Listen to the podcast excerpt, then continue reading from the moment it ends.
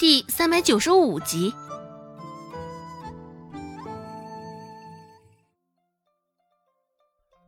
快回去的时候，周芷摸出了口袋中的胭脂，用指腹随意沾取了一些，轻轻抹在脸颊上。自然是没有漆树香味的胭脂，他也得与他的三妹好好玩玩。瞅着微弱的油灯。周成也瞧见了周芷脸上的不同之处，灯光下，周成的眼睛微微闪动了一下，一瞬即逝。只是周芷抓住了。周芷抿唇，嘴角勾出一抹笑意，走上前对着周成问道：“ 瞧你竟然将你看呆了。”周成回过神来，脸上也带着几分的笑意。二姐，你这是抹了柳小姐送的胭脂？周芷点点头，说道：“嗯，是啊。既然柳小姐有这份心思，我自然也不能落了她的脸。若是不用，柳小姐瞧见了，可不是会生气。”周成说道：“啊，没错，二姐，你说的有道理。”现在，他心里也是希望周芷能够多抹些胭脂。听他这么说，周成的心里甚为稀奇的少了几分厌恶感。周芷摸了摸脸，一脸娇羞的问道：“嗯，好看吗？”而周芷现在也就想膈应膈应周成。好看，这两个字，似是周成咬着牙说出来的。想从周成的嘴里听到夸赞之词，大概也就这时候了。周芷勾了勾嘴角，啊，三妹啊，你也替我抹些吧。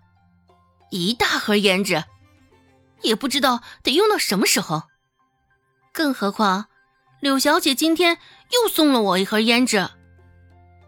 说着，周芷还特意将那个写着“香”字的木盒拿出来，在周成的面前好一番嘚瑟炫耀。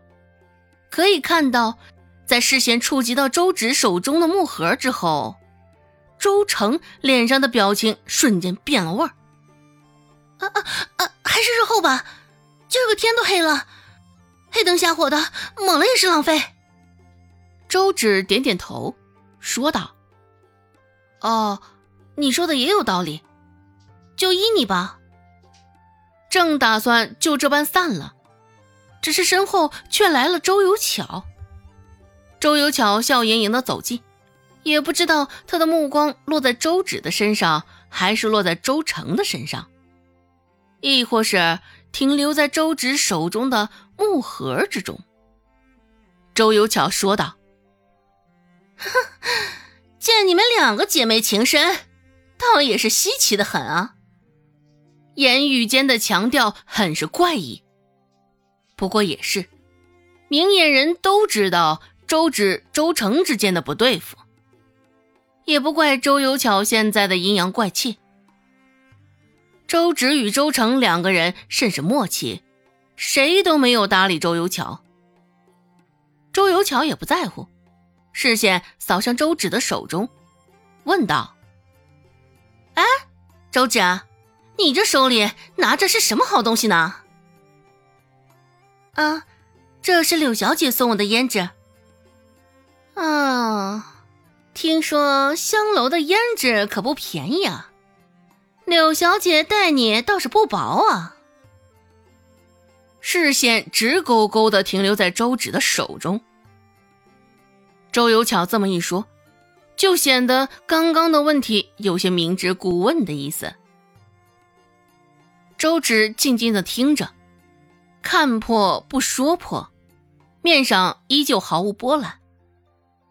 周成听周有巧这么说，像是为了证明柳青青与他关系更好，不服气的开口说道。嗯，小姑母，柳小姐是个好人，上回还邀请我去阳都镇上最大的酒楼致远酒楼去吃饭呢。哦，是吗？周有巧挑了挑眉，周成忙不迭的点头。啊，嗯嗯，这二姐的礼物也是柳小姐与我一起挑选的。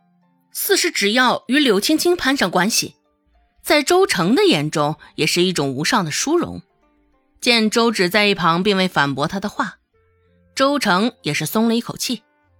周有巧心底却是有几分纳闷难不成周成真的这般有手段？看向周成的眼神中多了几分探究的意味。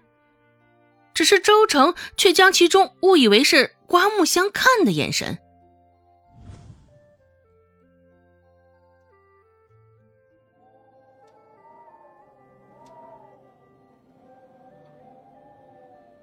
秋冬交替，天气也越发的寒冷。光是薄薄的两层衣衫难以抵挡寒气的侵袭，而盖着一层薄薄的被子，周芷晚上睡的也愣是被冻醒了两回。只是反观身旁的周兴与周成，两人睡的确实依旧舒坦，似是习惯了。其实周芷不知道，中途躺在他身侧的周成也醒了一回。借着窗外微弱的月光，周成仔细打量了周芷的脸一番。只是月光下，周芷的皮肤依旧光滑细嫩。像是剥了壳的鸡蛋一般，淡淡的白光镀在他脸上，柔和美妙极了。周成狠狠地攥紧了拳头，怎么会这样？这不应该是这样的。带着一股子怨念，周成又昏昏沉沉的睡了过去。